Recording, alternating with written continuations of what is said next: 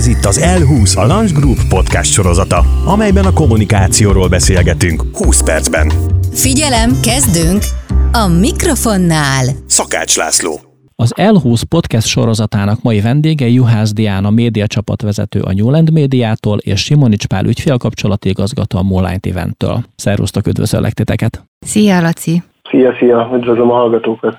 A rendezvénypiacról beszélünk, akarunk és beszélgetünk is. A rendezvénypiac mostanában, hát hogy is mondjam, nem nyújt igazán felemelő látványt, és nem jó azt gondolom rendezvényesek lenni. De mivel nem volt mindig így, ezért kiinduló pontként talán jó lenne, hogyha felidéznénk, hogy milyen volt a bezárás és a pandémia előtt a rendezvénypiac. Pali, te milyen emlékeket őrzöl?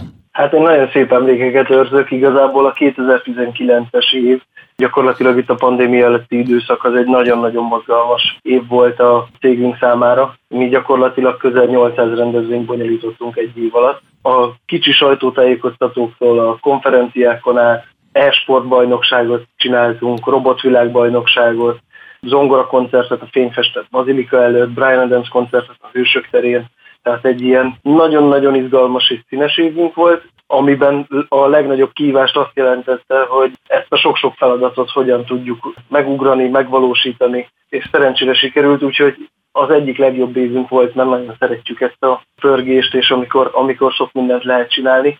Szerintem viszonylag jól jellemzi, hogy decemberben több mint 20 évvégi és karácsonyi ünnepséget csináltunk, tehát gyakorlatilag minden napra jutott egy Úgyhogy a 2019-es év, és úgy gondolom, hogy nem csak a mi számunkra, hanem a, a, az egész piacon azért az egy elég erős évnek mondható. Nem vagyok igazán járatos a rendezvény szervezési oldalról, tehát uh, itt nem szoktak szakosodni a cégeknek, az egyiknek úgy igazán a kis családja, nem tudom, sajtótájékoztató a testhez álló, mert ahhoz van technikája, meg ember, a másiknak meg nem tudom, a százezeres stadion koncert? Vagy nálatok minden belefér? Hát mi igazából ugye klasszikus ügynökség vagyunk, tehát gyakorlatilag nálunk a, a szakemberek azt tudják, hogy, hogy hogy tudnak professzionális rendezvényt létrehozni. És hát nem azt mondom, hogy mindegy, de, de majd, hogy nem mindegy, hogy, hogy ez egy kicsi párfős rendezvény, vagy ez egy több ezer fős rendezvény, mert a szakember az nálunk van, és a, ugye alvállalkozók valósítják meg, tehát hogy nincsen olyan jellegű behatárolás, hogy mondjuk ne lenne elegendő technikánk egy nagy rendezvény megvalósításához. Tehát van egy szűkebb belsős csapat, aki mindent tud, mert mindent tudnia kell, és körülöttük egy ilyen széles holdudvar rengeteg olyan emberből, aki időnként beszáll és valamilyen részfeladatot elvégez. Hát pontosan nálunk, nálunk rendezvényszervezők vannak különböző szakmai szinteken, és mindenki a, a saját tudásának megfelelő méretű rendezvényen dolgozik. Így tudunk több száz rendezvényt megvalósítani, hiszen mi kitalálunk, átgondolunk, összerakunk, és megvannak azok a partnerek, akik a lebonyolításban, a megvalósításban vannak segítségünkre. Ha, ha valakit a munkájáról, meg az ügyfeléről kérdeznek, általában azt szoktam, hogy mindenkit egyformán szeret, és mindegyik egyformán érdekes, de a valóságban mindenkinek vannak kedvencei. Ha nem is kedvenc ügyfele, de mondjuk kedvenc megbízásai. Ha mondjuk visszanézel a 19-es, 18-as vagy korábbi évekre, melyik az a rendezvény, melyik azok a rendezvények, amikre azt mondod, hogy na itt úgy Isten igazából kitettünk magunkért, és erre majd nagypapa koromban is büszke leszek. Szerencsére nagyon sok ilyen rendezvényt tudok abból az évből. Talán a, a legkiemelkedőbb az a a Szerencsejáték ZRT-nek szervezett eh, szuperkoncert volt Brian adams a Hősök terén. Magyarország legszebb terén egy, egy ilyen koncertet megvalósítani, az úgy gondolom, hogy bárkinek, aki ebben a szakmában tevékenykedik, az egy nagyon szép kihívás és, és egy nagyon jó emlék. Amit megkoronázott az, hogy ezzel sikerült eh, az Eventex rendezvényes versenyen még díjat is nyerni. Úgyhogy úgy gondolom, hogy talán ez a legkiemelkedőbb, de, de azért az MVM-nek szervezett eh, Zenergia zongora koncert a Bazilikánál, vagy egy e-sport bajnokság a Hungexpo, ezek mind olyan rendezvények, amik nagyon sok szép élménnyel szolgáltak, és nagyon büszkék vagyunk rá, hogy ezeket meg tudjuk valósítani. Dia, még egy rövid kérdés, meg egy rövid válasz belefér. Neked kommunikátorként van olyan rendezvény a fejedben, amivel azt mondod, hogy na, ez egy kemény feladat volt, de nagyon büszkék voltunk, vagyunk rá egy utólag, hogy megcsináltok?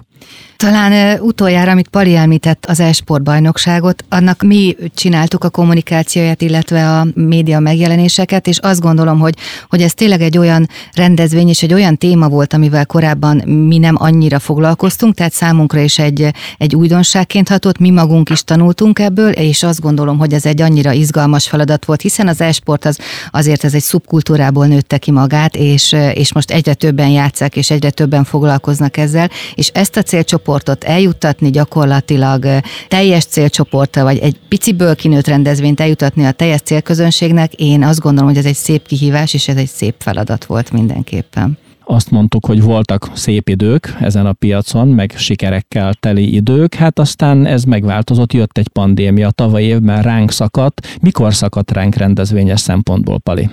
Gyakorlatilag, amikor ugye márciusban ez az egész valósággá vált, ott volt egy időszak, amikor teljesen megállt az egész piac, és utána a kezdeti sok után gyakorlatilag az ügyfelek és mi is elkezdtünk új megoldásokat keresni, hogy a, ebben a helyzetben miként tudjuk pótolni a rendezvényeket, ami úgy gondolom, hogy valahol sikerül, de egyébként igazán az élő rendezvényeket nem fogjuk tudni pótolni áthelyeztük ugye az eseményeket az online térbe, és a meetingek, konferenciák, csapatépítések gyakorlatilag ott kezdtek el e, megvalósulni, e, amivel rengeteg technikai nehézség lépett fel, mert ez azért egy elég új kihívás volt szerintem mindenki számára. A technikai szolgáltatók ugye viszonylag gyorsan reagáltak, elkezdték stúdióvá alakítani a raktáraikat, hogy a streamelt rendezvények onnan tudjanak menni, és a rendezvények gyakorlatilag forgatásokká alakultak át, ami az élő stream mellett gyakorlatilag a próbákon felvett anyag párhuzamosan fut, hogyha bármi gond lenne, akkor azt be tudjuk játszani,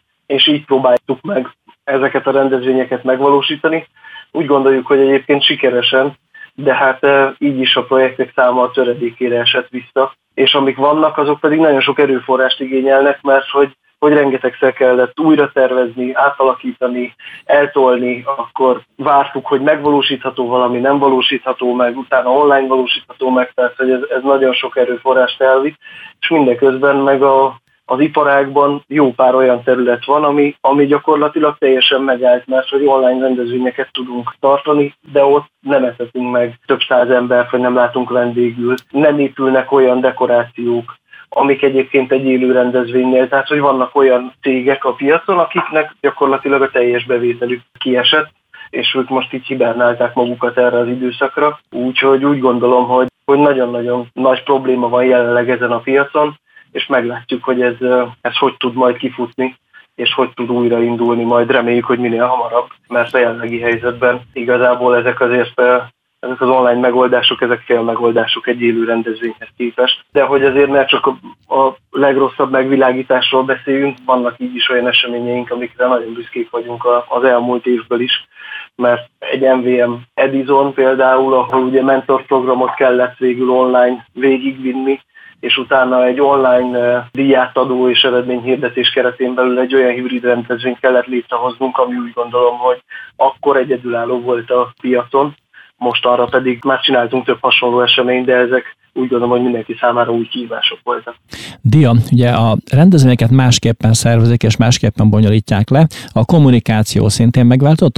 Valamennyire biztos megváltozott, de talán nem annyira, mint maga a szervezés.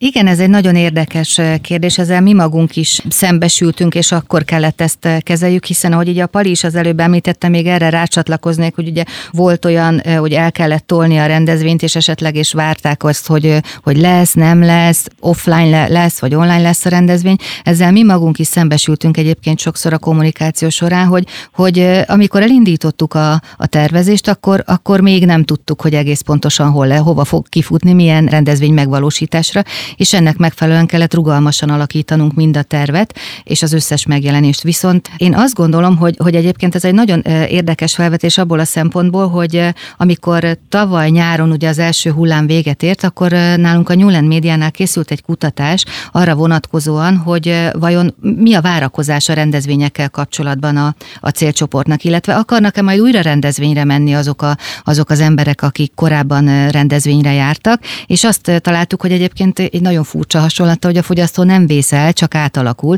tehát ott vannak azok az emberek, ugyanúgy szeretnének rendezvényre járni, tehát érdemes nekik kommunikálni talán érdemes belemenni a részletekbe, hogy mi derült ki ebből a tavaly nyári kutatásból. Igen, ez a tavaly nyári kutatás, ilyenkor így, mikor készültem erre a beszélgetésre, akkor így szomorúan konstatáltam, hogy ó, és amikor mi ezt készítettük, akkor arra gondoltunk, hogy milyen jó lesz, mert amikor már majd újra lehet Majd újra indul menni, minden, és, és akkor lesz egy boldog minden. őszünk. Ugye? Igen, és lesz egy boldog őszünk, és most itt vagyunk márciusban egy gyönyörű napon, és hát még mindig nem tudunk rendezvényekre járni, és ez a kutatásból egyébként, ha már vissza visszakanyarodunk, akkor a kutatásból láttuk azt is, hogy gyakorlatilag, ahogy említettem is, a fogyasztó nem vész el, csak egy picit átalakul, tehát a válaszadók 70%-a válaszult aként, hogy ő, ő egyébként járt korábban is rendezvényekre, és a pandémia után is tervezte, hogy ő rendezvényekre fog járni. Nyilván az összetételük egy picit változott, változott az is, hogy ki milyen rendszerességgel járna, de alapvetően az a konklúzió, ami én azt gondolom, hogy mindannyiunknak egy reményt adhat a jövőre, hogy igen, szeretnénk rendezvényekre járni, és igen, szeretnénk koncertekre, kiállításokra, tehát bármire, ami számunkra egy kulturális élményt, illetve kikapcsolódást, vagy bármi hozhat, ami a napjainkat szebbé teszi.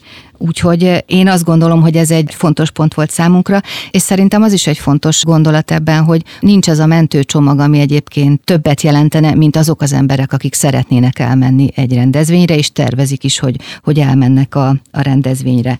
Még erre a kutatásra fél pillanatra visszatérve, az, ami biztos, hogy, hogy az igény megmaradt, és hogy, hogy nem kérdés, hogy kell-e rendezvény, nincsen olyan aggodalom, ami visszavetné a válaszadókat abban, hogy ők elmenjenek, ha csak nem a járvány, de hát azt gondolom, hogy, hogy erre is lesz hamarosan, hamarosan megoldás. Ugye egy válság, egy nehéz piaci helyzet nem öröm annak, aki benne van és aki végig szenvedi, de olyan még nem volt, hogy ebből ne lehetett volna a jövőbe mutató következtetéseket uh-huh. levonni. Miben gazdagodtatok, miközben a nehézségek dominálták az életeteket? Igen, én azt gondolom, hogy, hogy mindannyiunk számára ez egy fontos tanulság, hogy, hogy ebben az időben még fontosabb a marketing tudatosság. Még fontosabb az, hogy igenis vegyünk észre azt, hogy hogyan változik egyáltalán a környezetünk, és erre igenis reagáljunk, hiszen nagyon fontos az, hogy, hogy aki először reagál, az szerez versenyelőnyt. És ez szerintem a kommunikációban is, és gyakorlatilag minden szakmában az igaz, hogy aki először reagál, az versenyelőnyt szerez. Hiszen amikor a, az első eh, hullám is megérkezett, akkor mi magunk is láttuk azt, hogy oké, okay, akkor most leállítjuk-e a kampányokat. Nem, nem állítjuk le a kampányokat, maximum az üzenet változott, de az is egy marketing alaptézis, hogy aki csöndben marad, azt el fogja, vesz, el fogja felejteni a fogyasztó, és ezt szerintem senki nem akarja. Saját magadban fedeztél fel új kvalitásokat, miközben szomorkodtál a piaci helyzet miatt? Hát a szomorkodás az azt gondolom, hogy, hogy nem Finoman lehet. fogalmaztam, igen. Igen, igen, egyrészt igen, másrészt pedig eh, nem lehet a mindennapjainknak a sajátossága, és szerintem fontos az, hogy megőrizzük mind magunkban, mind, mind pedig szervezetileg, eh, már cégeknél eh, értem a szervezetet, a rezilienciát, hiszen ez egy fontos gondolat lehet mindannyiunk számára. Hát és a multitasking, ami szerintem mindenképpen egy érdekes dolog, amit, amit magunkban felfedezünk, és egyre inkább egy előtörekvő trend, ami minden médiafogyasztásban is látszik, és magunkban is ezt fedeztem fel. Mhm. A rendezvények átmentek, nagy részt átmentek a digitális térbe. A kommunikáció és teljesen átment már a digitális térbe? Igen is, és nem is. Tehát nem tudnám azt mondani, mert szerintem ne így közelítsük meg.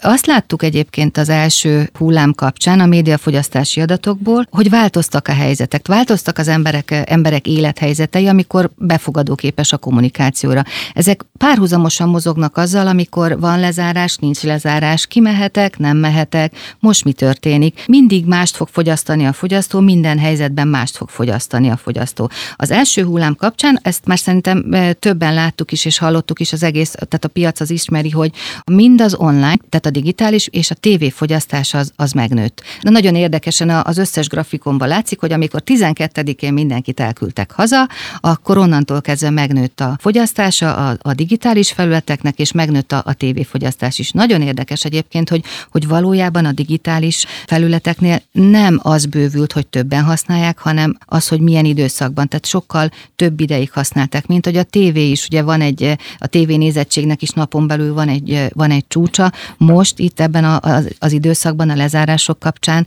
gyakorlatilag azt láttuk, hogy reggeltől estig tévézünk.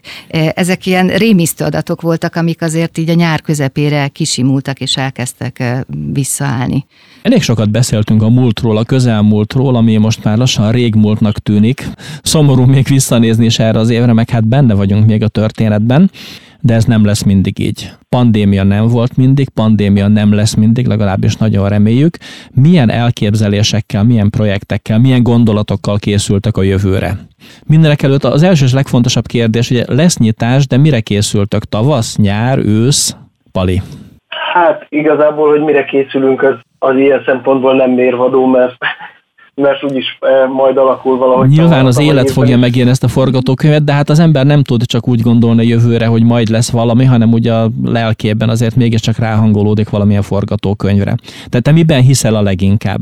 Én azt mondom, hogy miben bízok. Én bízok benne, hogy, hogy a nyár végére, az őszre el tudunk indulni már újra élő rendezvényekkel. Gyakorlatilag, ahogy a Dia említette, a kutatásból is látszik, meg, meg azt tapasztaljuk, hogy az emberekben ugyanúgy megvan az igény, tehát hogy alig várják, hogy mehessenek rendezvényre.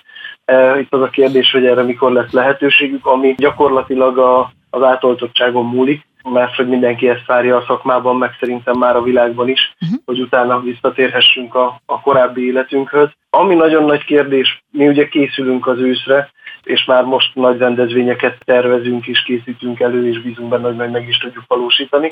De ami, ami nagyon nagy kérdés szerintem az az, hogy ebben az iparágban ezeknek a rendezvényeknek a megvalósítását miként fogjuk tudni megoldani.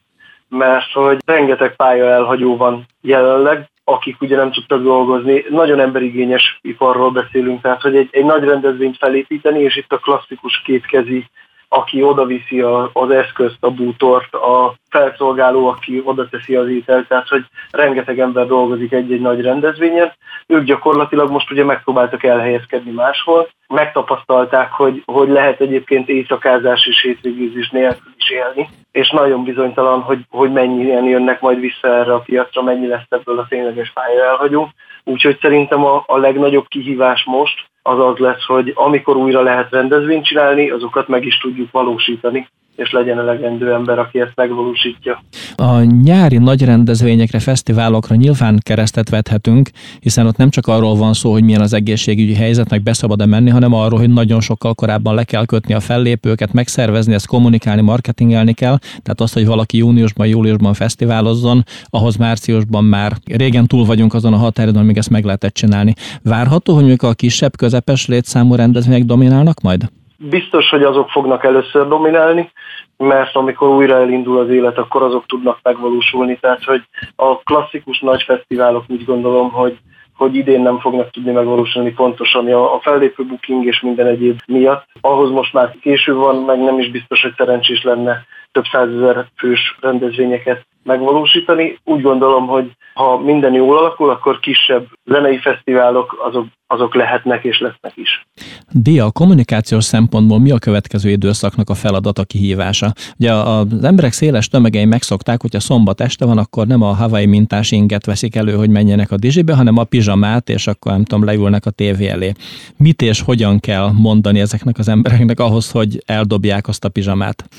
Vagy jönnének már maguktól is? Igen, pont ezt akartam mondani, hogy én nem tudom, hogy egyáltalán szükségesebb bármit mondani az embereknek azon túl, hogy figyelj, lesz ez a dolog, ami téged valójában 2020 márciusa óta érdekel, és hogy azt gondolom, hogy az üzenet az hasonló lesz, hiszen a, az igény az, ami, ami az emberekben megfogalmazódik, az, hogy, hogy ő igenis szeretne elmenni koncertre, vagy hogy felvehesse a Hawaii mintás ingét, úgyhogy szerintem annyira nagy már ebben az igény, és nagy a várakozás is, hogy én nem hiszem, hogy nagyon kellene változtatni a, a kommunikáció stílusán, tényleg csak azon kell, hogy hol fogjuk őket elérni, és milyen, milyen felületekkel, milyen médiumokkal.